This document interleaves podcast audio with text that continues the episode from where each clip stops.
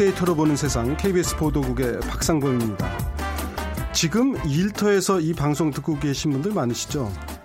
직장 다닐만 하십니까? 어떤 직장이 그런데 좋은 직장일까요? 월급 많고 오래 다닐 수 있고 직장 상사가 스트레스 주지 않는 그런 직장이 어딘가에는 있겠죠. 그런 곳은 신의 직장이라서 인간 세계에서는 찾아볼 수 없을지도 모르겠습니다. 최근에 한 경제 전문지에서 세계 최고의 직장 순위를 조사했는데요. 우리나라 기업 중에 한 곳도 이 10위 안에 들었다고 합니다. 우리 청취자 여러분들이 생각하시는 최고의 직장은 어떤 모습입니까? 잠시 후 세상의 모든 빅데이터 시간에 최고의 직장이라는 주제로 얘기를 나눠보겠습니다. 그리고요, 최근에 미국이 유네스코에서 탈퇴하겠다고 전격 발표하면서 논란이 되고 있는데요. 월드 트렌드 빅데이터로 세계를 본다 시간에 자세하게 이야기 나눠보겠습니다.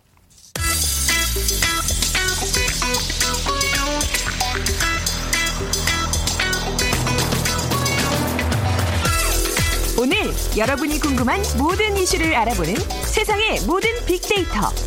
연세대 박희준 교수가 분석해드립니다. 네, 박 교수님 어서 오십시오. 저희가 방송하고 있는 이곳 여의도에도 신의 직장으로 불리는 곳이 있기는 합니다. 뭐 신의 직장 옆에 있는 직장이 더 신도 모르는 직장이다 뭐 이런 얘기들도 하는데 교수님께서 생각하시는 직장 어떤 직장이 좋은 직장 같아요?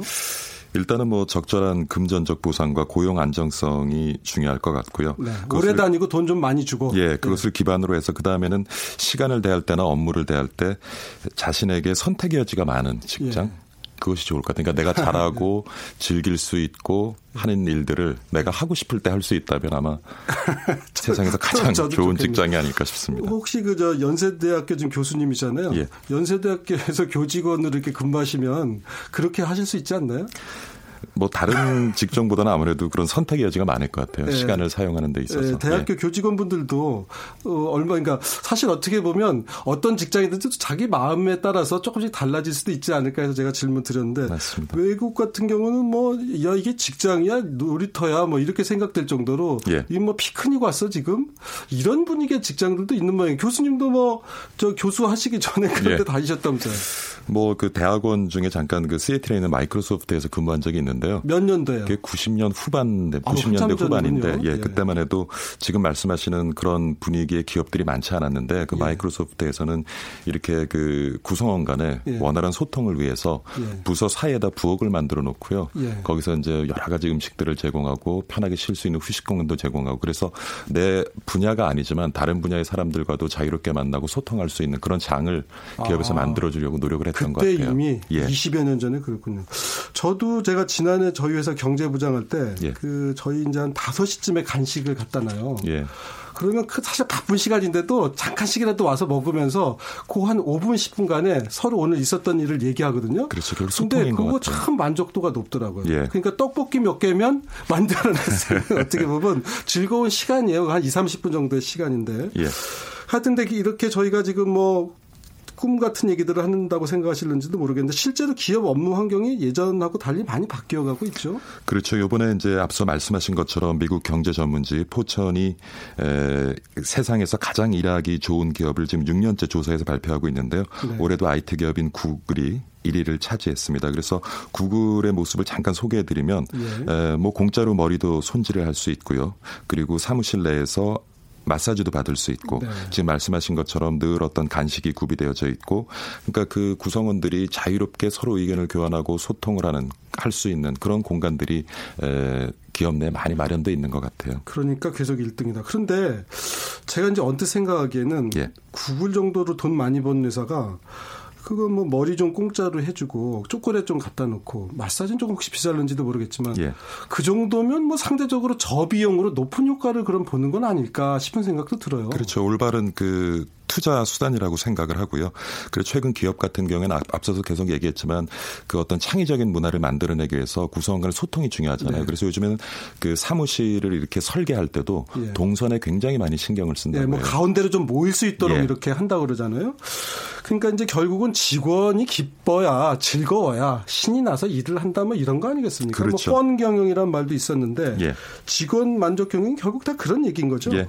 한때는 우리 그 업계 고객 만족 경영이 화두였는데요. 최근에 네. 이제 직업 만족 경영이라고 해서 직원들. 아, 직원 만족 예. 경영. 그래서 결국 직원이 업무에 만족하고 기업에 몰입할 수 있어야 생산성도 높다는 것인데요.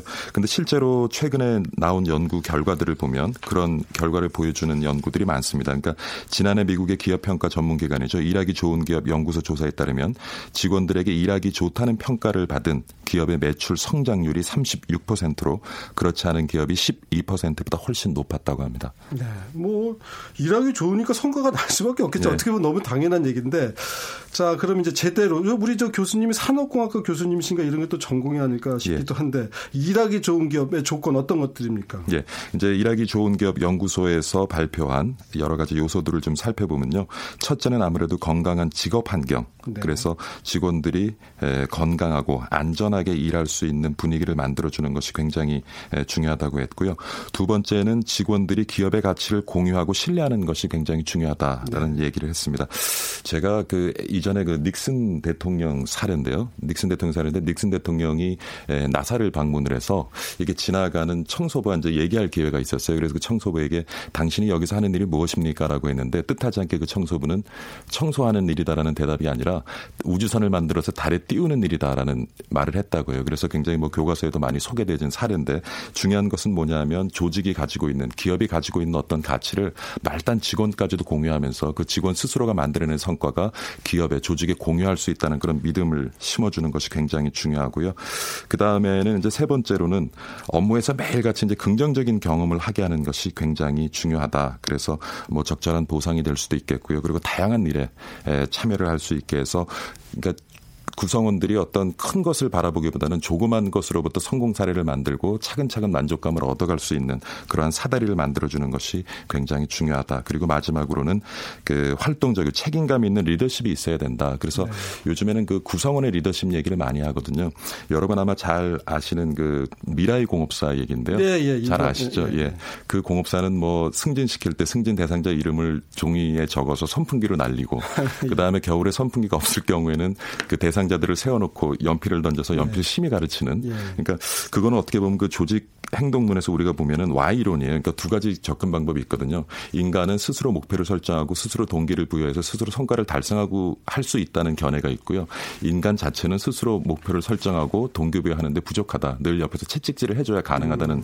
그러한 이론이 있는데 앞서서 말씀드린 이제 미라의 공업사 같은 경우는 Y 이론이죠. 스스로 음. 알아서 할 수 있다는 네. 그러한 이론에 기반을 둔 접근인데 물론 기업의 환경이나 그 업계 환경에 따라서 분명히 조직마다 다른 어떤 제도를 가지고 시스템을 가지고 있겠지만 최근에는 많은 기업들이 인간 스스로가 목표를 설정하고 동기를 부여할 수 있다라는 쪽에 무게 중심을 두고 네. 많은 시스템을 만들어가고 있는 것 같습니다.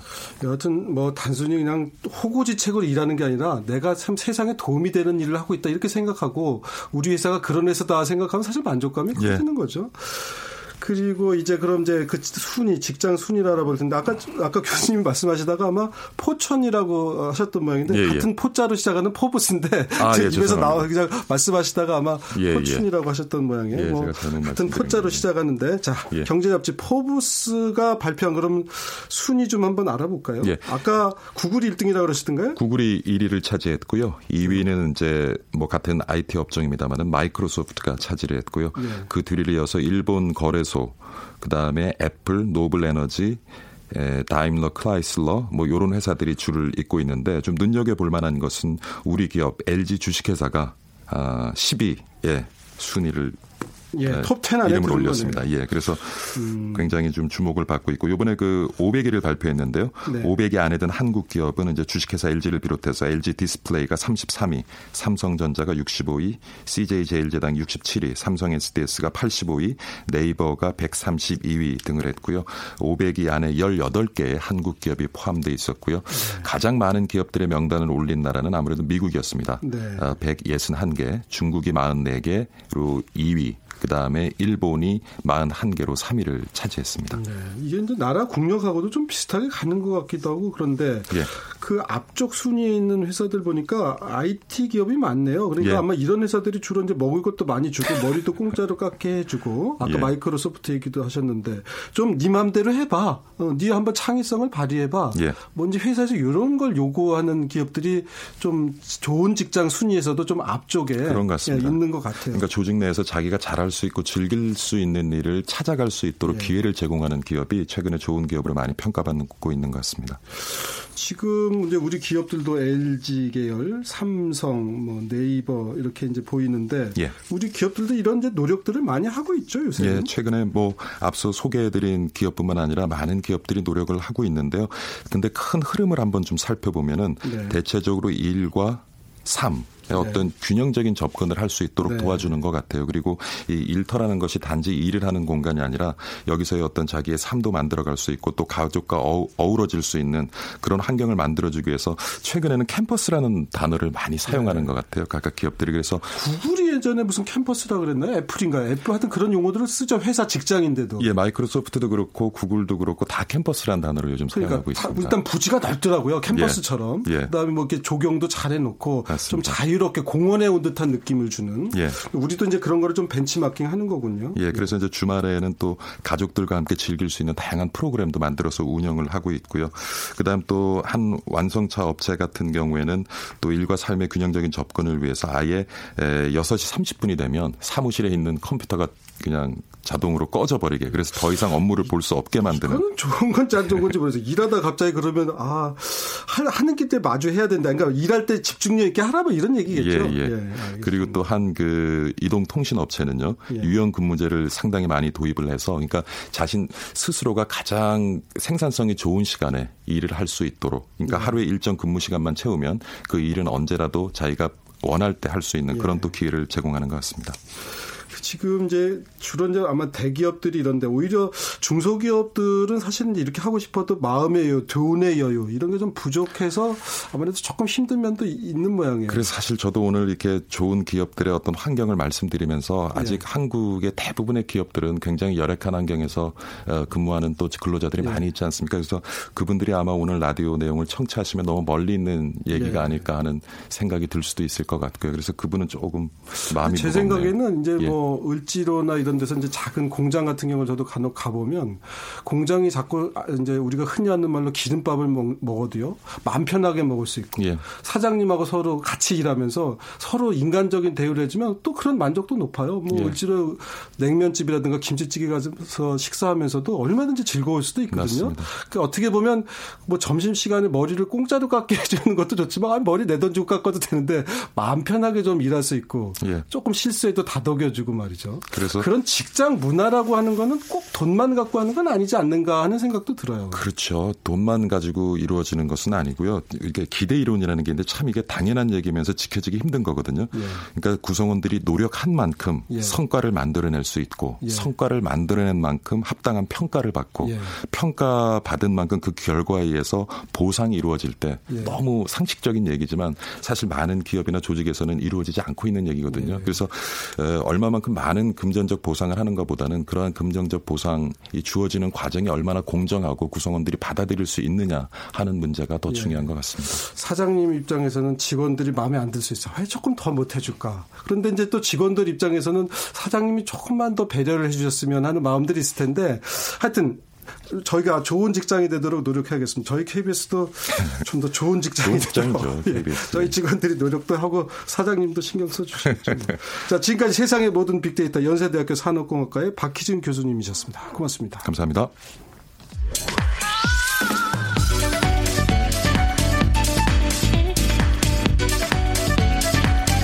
월드 트렌드 빅데이터로 세계를 본다.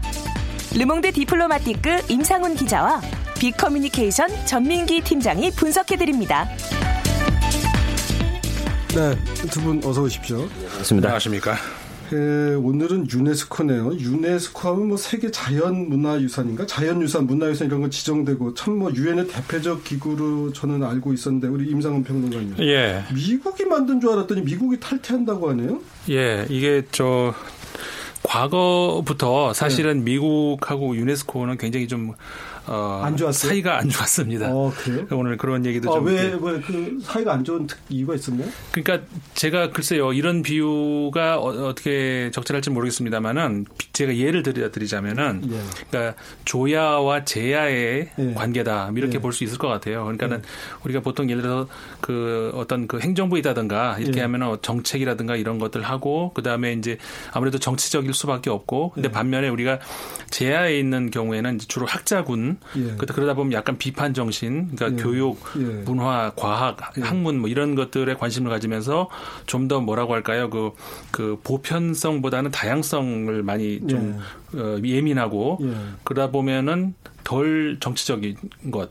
근데 그렇게 하다 보면은 어, 이 조야에서 보기에는 아 저 사람들 왜 이렇게 정치적이야 이렇게 어. 또 비난을 하잖아요 제야를 향해서 지금 그런 관계가 유엔의 다른 그 기구들 그다음에 뭐 미국을 비롯해서 이런 국가들과 유네스코와의 관계다 좀 이렇게 비교할 수 있을 것 같아요. 그러니까 트럼프 대통령의 고립주의 때문에 이제 돌발적으로 이렇게 생기긴 했어도 이게 오래된 문제다 하여튼 네. 그런 얘기신 거예요. 그렇죠. 그렇죠. 자, 유네스코 회원국도 상당히 많고 하여튼 뭐 세계 각국이 참여를 하는 건데 우리 전민기 팀장님. 네. 그러니까 이 유네스코라는 게 그러니까 전쟁 후에 막강한 부를 축적한 국가들의 소프트 파워 각축장 역할을 해왔다 뭐 이런 얘기들이 있는데 네네. 소프트 파워가 구체적으로 어떤 걸 얘기하는 건가요? 일단은 뭐 소프트 파워라는 건 미국의 역사학자 조지프 나이가 처음 사용한 용어인데요. 보통 이제 뭐 한 국가의 힘을 과시할 때는 군사력이나 경제력을 내세우는데 이런 것들이 아니라 예술, 학문, 교육, 문화, 원조 이 부분에서 한 나라가 다른 나라에 미치는 영향력을 말하는 거고요. 이번 탈퇴 선언한 미국이 이제 트럼프 대통령 어, 취임 이후에 다시 복귀할 거라는 전망이 많긴 한데 당분간 미국의 공백이 분명해졌기 때문에 이 국제사회에 있어서 소프트 파워 역시나 미국이 최강대국으로 그동안 네. 불리웠었는데 여기 이제 재편이 불가피할 것으로 보이고요. 네. 이 틈새를 노리는 게 이제 중국이라고 보시면 되겠죠. 그러니까 중국 입장에서 예. 미국이 나가면 우리가 좀 이렇게 신경 써줄게 먼저 이런 게 좀 있는 거죠. 네네 그렇습니다. 임상훈 평론가님 이번에 그러니까 정확히 이유 때문에 탈퇴를 하겠다는 건지 그걸 좀 알려주세요. 네, 그러니까 미국이 발표한 대로 제가 이제 그대로 말씀을 드리면은 예, 그 12일 날 미국 국무부가 이제 성명을 냈었죠. 이렇게 얘기를 합니다.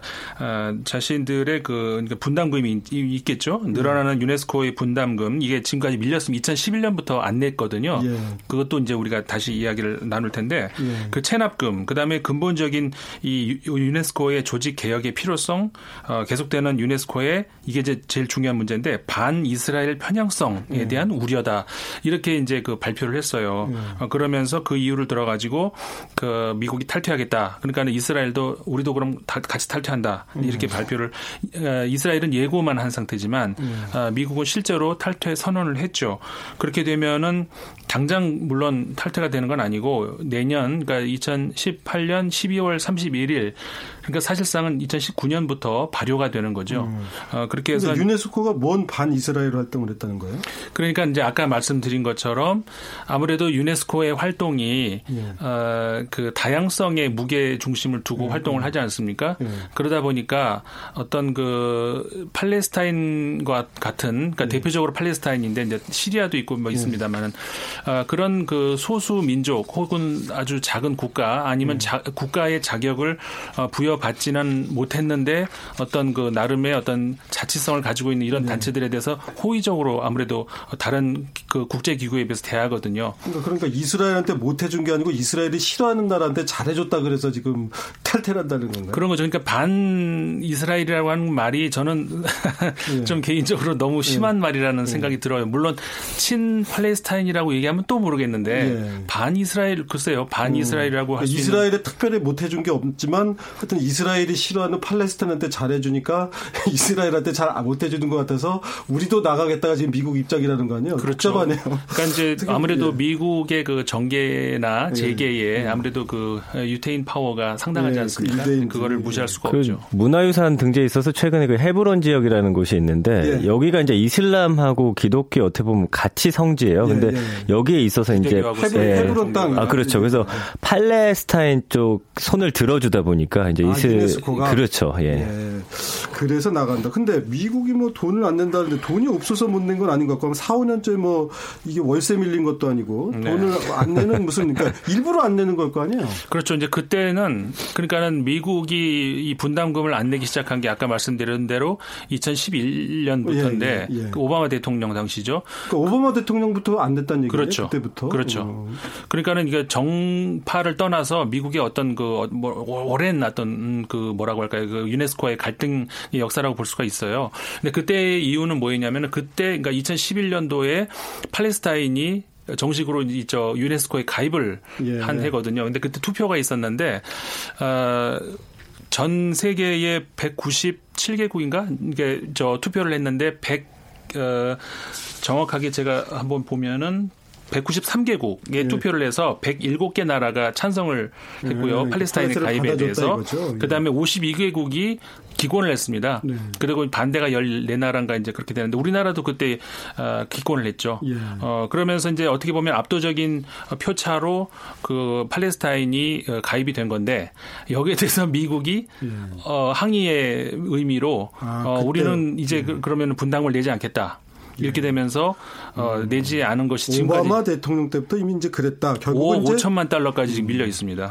결국은 이제 유네스코에 팔레스타인이 들어오는 문제 때문에 이렇게 된 거군요. 근데 네. 전민기 팀장님 그러면 이게 이제 우리가 유엔 안보리 같은 데는 상임이사국 미국을 중심으로 해서 영국, 중국, 프랑스, 뭐 러시아 이런 나라들이 사실 거부권이라는 걸 통해서 큰 나라, 힘센, 힘센 나라의 힘을 과시하잖아요. 네네. 유네스코는 이제 이런 게 없다 보니까 힘센 나라 입장에서 뭐야 다 이게 n분의 1로 투표 하나씩이야? 뭐 이런 불만 같은 것도 좀 있는 건가요? 그러니까 이제 뭐 그런 불만도 있겠지만 그 분담금 때문에 그런 것 같아요. 돈을 우리가 많이 네. 내는데 네. 그 그뭐이 아무래도 영향력을 좀 행사하려고 네. 하겠죠. 그리고 그 돈이 쓰이는 곳이 전 세계 문화유산을 보호한다든지 이런 곳에 쓰이기 때문에 이왕이면 내가 낸 돈은 나하고 친한 국가라든지 아. 그런 쪽을 위해서 좀 쓰고 싶은데 뭐 그렇지 못한 상황들이 좀 벌어지고 있는 것 같습니다. 예. 뭐 주식회사도 아닌데 돈는 대로 표, 표결권을 가질 수 있는 건 아닐 텐데 여하튼 네. 뭐 심정적으로는 그럴 수도 있겠군요. 뭐 그 나라 네. 입장에 생각하면 근데 여하튼간에 미국이 당장 탈퇴를 해서 뭐 진짜로 할지는 모르겠지만 그만큼 이제 아까 중국 얘기도 하셨고 일본도 또 이런 데 좀 공을 많이 들이잖아요. 일본이 분담금 2위 국가였어요 지금까지. 왜냐하면 미국이 22%였고 뭐 중국하고 미국, 일본이 별 차이는 없습니다만 중국이 7.9% 일본이 8% 분담금을 내고 네. 있었는데 네. 중국이 이제 본인들이 많이 내겠다 이런 겁니다. 근데 우리나라한테는 전혀 이제 유리할 일이 없는 게 예. 동북 공정도 그렇고요. 아, 지금 일본 그렇죠. 같은 경우도 뭐 군함도 여기를 이제 세계 문화유산으로 지정하는 데 있어서 그렇죠, 그렇죠. 본인들이 분담금을 많이 내기 때문에 아무래도 좀 목소리가 실리는 경향이 음, 우리는 얼마나 내나요? 그래서 우리가 지금 얼마 내는지 제가 어. 우리나라가 74억 올해 74억, 올해 예. 기준으로요. 음. 그러니까 달러 말고 원입니다. 그러니까 미국이 20, 아까 22%라고 하셨잖아요. 네. 830억 원이고요. 예. 그다음에 일본이 이제 359억, 그다음에 음. 중국이 295억. 음. 우리가 얼마요? 우리가 70. 이제 74억이 됩니다. 야, 74억. 그러니까 뭐 우리의 13위에 4배 이상을 일본, 중국은 내는군요. 그렇죠. 네. 그러면 아무래도 그런 국제 무대에서 아까 말한 군함도 이런 거 할 때 영향을 좀 받기는 받겠네요. 그러면 중국이 앞으로도 분담금을 더 내겠다는 건 이런 문제에서 하여튼 조금 더 개입하겠다 이렇게 봐야겠군요. 그렇죠. 이제 뭐 유네스코뿐만 아니라 사실 어, 중국 중국 입장에서는 세계적인 리더 역할을 본인들이 하고자 하는 그런 열망이 굉장히 강하기 때문에 앞으로는 이제 어 적극적으로 중국이 분담금을 더 부담하는 방법을 통해서 유네스코 활동에 더 적극적으로 개입할 것이다라는 건 뭐 명약 관한 일 같고요. 그러다 보면 본인들의 어떤 역사라든지 또 주변국들과의 어떤 정치 공세가 있는 지역을 아무래도 이런 힘을 좀 발휘해서 네. 좀 본인들이 유리하게 끌고 가려는 카드로 지금 뭐 주변국들 좀 압박하는 또 카드로 활용하지 않을까 이렇게 좀 예상이 되고 네. 있습니다. 우리도 74억 원 이요? 조금 더 내도 되지 않을까 싶은데 또 뭐 내야 될 때가 많으니까 뭐 이저 뭐 경제 규모하고 예. 비례한 것 같아요. 그러니까 예. 이것도 이제 세계 13위거든요. 아, 예. 우리도 그래도 13위 정도. 네, 우리나라 경제 규모하고 뭐 경제 규모에 맞춰 서 예. 사실 내는 거네요. 네. 근데 이게 유네스코라 그러면 유엔 산하기구 중에서 전 이제 제일 큰 걸로 알고 있는데 활동도 활발하고. 네. 이게 이제 이런 식으로 돈 못 내겠다고 하는 경우들이 왕왕 있다면서요? 예, 그 미국이 과거에 84년도에 한 번 있었습니다. 아, 레이, 예. 레이건 대통령이 그, 그 당시에도 이제 정치 편향성 문제 삼으면서 그때는 이제 소련 뭐 친소련 아. 성향을 보인다 유네스코가 예. 이러면서 이제 그래 레이건 대통령이 이렇게 얘기를 했어요. 그 어, 우리 납세자들이 우리 가치에 적대적인 그런 어 뭐 정의와 보편적인 상식을 조롱하는 정책에 돈을 대는 상황에 대해서는 안 된다. 뭐 이렇게 음. 얘기를 하면서 그때 이미 탈퇴를 한번 했었고요. 그랬다가 이제 재 가입이 2002년인가 됐었는데 어 이번에 다시 탈퇴를 한 거죠. 음. 어 일본 아까 이제 전민기 팀장 말씀하셨습니다만 일본도 계속 아까도 우리가 얘기 나온 건데 2위 아닙니까? 이걸 네. 가지고 계속 위협을 압력을 행사해요. 네. 우리 그럼 자꾸 이러면 우리도 돈 안 낸다 네. 이런 식으로 올해도 지금 그 압력을 행사하고 있고 음. 작년 작년에도 그랬었고요. 일본이 압력을 행사하는 건뭐 때문이냐면은 우리 그 위안부 기록물 네. 등재 그 문제 있지 않습니까? 그렇죠. 그걸 계속 일본이 이제 집요하게 반대를 하면서 예. 그걸 가지고 이제 그 그럼 우리 분담금 안 낸다 이렇게 압력을 행사하고 그러니까 있는 거죠. 우리하고도 이게 참 관련이 많군요. 사실 그렇죠. 이제 결국은 돈 많은 나라가 공돈은 못 내겠다. 내 돈 내고 남의 나라 잔치 마당 깔아 이게 깔아줄 수 없다 마당에다가 그렇죠. 자리 깔아줄 수 없다. 심지어 우리의 잘못된 역사를 또 드러내는 네. 일에 우리 돈이 쓰인다라 고. 뭐 네. 그런 건데 에, 미국이 사실은 뭐 나프타도 탈퇴한다고 지금 트럼프 대통령 들어와가지고는 뭐, 뭐 한국하고도 한미 FTA를 어떻게 하겠다 그러고 이게 이제 이른바 고립주의라고도 이제 해서 어떻게 보면 뭐 옛날서부터 간혹 나왔던 거긴 한데 이게 이제 결국은 길들이기라고 하는 음. 측면에서 좀 봐야 되는 거 아닌가요? 맞습니다. 이제 신고립주의라고 이제 불리죠. 트럼프 네. 대통령의 이런 것들이 이제 자국의 이익이 없을 때는 뭐 소프트 파워 약화 이거는 불사하겠다라는 의지가 분명해 보이고요. 그러니까 이런 걸 인해서 뭐 미국이 빠져나갔을 때 아마 국제사회에서 또 혼란이 초래, 초래될 거기 때문에 그때 이제 나타나서는 거봐라 우리가 필요하지 않겠니라는 식의 어떤 영향력을 행사하려는 어, 그런 카드로 지금 활용하는 것 같고요. 어, 이렇게 사실 이런 틈바구니 안에서 우리나라도 이제 문화 외교 역량을 좀 키워야 한다라는 목소리가 많이 나오고 있거든요. 미국이 빠졌을 땐 사실 가장 불리한 건 우리나라입니다. 그렇기 때문에 네, 그렇군요. 예, 거기에 대한 좀 문제 의식을 빨리 어, 어, 일으켜서 우리가 네. 좀 대비할 건 대비해야겠습니다. 임상훈 평론가님, 그 음. 이제 유네스코 상 중에 우리의 이름, 그러니까 그렇죠. 세종대왕이라든가 네, 이런 것딴 네. 상들도 좀 있다고 예, 그러죠. 예, 우리가 그 지원을 하고 경제적인 네. 지원을 하면서 부여하는 상이 지금까지 세 개가 있었는데 네. 그 중에서 이제 아까 말씀하셨죠 세종대왕 문해상이라고 해가지고 예. 그 우리 국민들 잘 알고 계시지만 전 세계 문맹률 퇴치를 위해서 공헌한 이런데 이제 주는 분은 상. 그 유네스코 이름으로 우리가 상을 주, 그렇죠. 상을 주는데 그 세종대왕 이름이 들어간 그렇죠. 거죠. 예. 세종이라는 이름이 분명히 들어가고 그다음에 우리 우리 직지심경 있잖아요. 예, 그 청주에서 예. 발견됐죠. 청주, 예. 그래서 이제 직지심경의 이름을 따서 직지상. 예. 그러니까 이건 또 세계 세계 최초의 금속알자였던 거 그렇죠. 그렇죠? 기록 유산의 어떤 그 문화관 문화적 가치가 있는 데다 이제 주는 거 네. 그렇게 있습니다. 지금은 이 두 가지가 있고요. 예, 얼마 전까지 아리랑상이라고 있었어요. 예. 근데 그거는 이제 그 전 세계의 구전 그다음에 예. 그 무형 문화를 예. 발굴을 해서 주는 상이었는데 의미가 있는 상인데요. 굉장히 의미가 있죠. 그리고 예. 이름도 거기다 그래서 아리랑이라고 예. 부여를 했었는데 이게 그 중단이 된 것이 10년간 지속이 되다가 99년부터 2009년까지 되다가 유엔에서 그 당시까지 우리나라 6만 달러를 그거를 위해서 재, 재정을 부담을 하고 있었는데 12만 달러로 좀 올려달라 그렇게 요구를 했어요. 근데 우리 정부에서는 그걸 이제 거부를 했죠. 그러면서 네. 이제 중단이 된 겁니다. 뭐 그 당시에 판단이 있었겠지만 이게 3만 달러 가치도 없나 지금 와서 생각해 보면 네. 조금 경솔하지 않았나 하는 생각도 들고요. 당시 정치권에서도 좀 그런 논란이 예, 있었습니다. 왜냐하면 우리가 개인으로 상을 준다고 뭐 서울상이나 이런 것도 있지만 그렇게 세계적 권위를 금방 얻기가 쉽지 않잖아요. 유네스코라는 데가 전 세계 아까 뭐 180개국, 190개국 이렇게 가입국이 네, 있다고 193개국이죠. 예. 예. 그런 나라 모두에게 같은 영향이 있고 다들 그런 관심을 갖는 큰 단체잖아요. 근데 여기서도 보시면 아시다시피 3만 달러를 못 내겠다고 하니까 상을 없애버렸거든요. 예. 유네스코가 역시나 돈에 의해서 예. 이런 것들이 역사적인 가치가 있고 문화적인 가치가 있음에도 불구하고 너네 돈을 내지 않으면 없애겠다. 이런 식으로 영향력을 행사하다 보니까 돈 많이 내는 국가의 목소리가 당연히 담길 수밖에 없는 구조가 되는 겁니다. 예. 국제사회에서 사실은 이제 뭐 무력, 경제력 뭐 이런 것들이 국제사회의 어떤 질서 질서를 구성하는 요소인데 문화 아까 소프트 파워란 말씀도 하셨지만 그런 것들이 지금 훨씬 더 영향력이 커진 시대인데 좀 네. 안타까운 마음도 드는군요. 네. 그렇죠.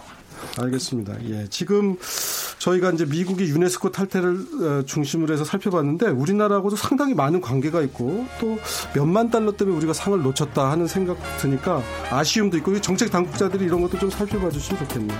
오늘 말씀 잘 들었습니다. 너무 고맙습니다. 감사합니다. 네. KBS 일라디오 빅데이터로 보는 세상 오늘 방송도 여기서 모두 마치겠습니다. 저는 내일 오전 10시 10분에 다시 찾아뵙겠습니다. 고맙습니다.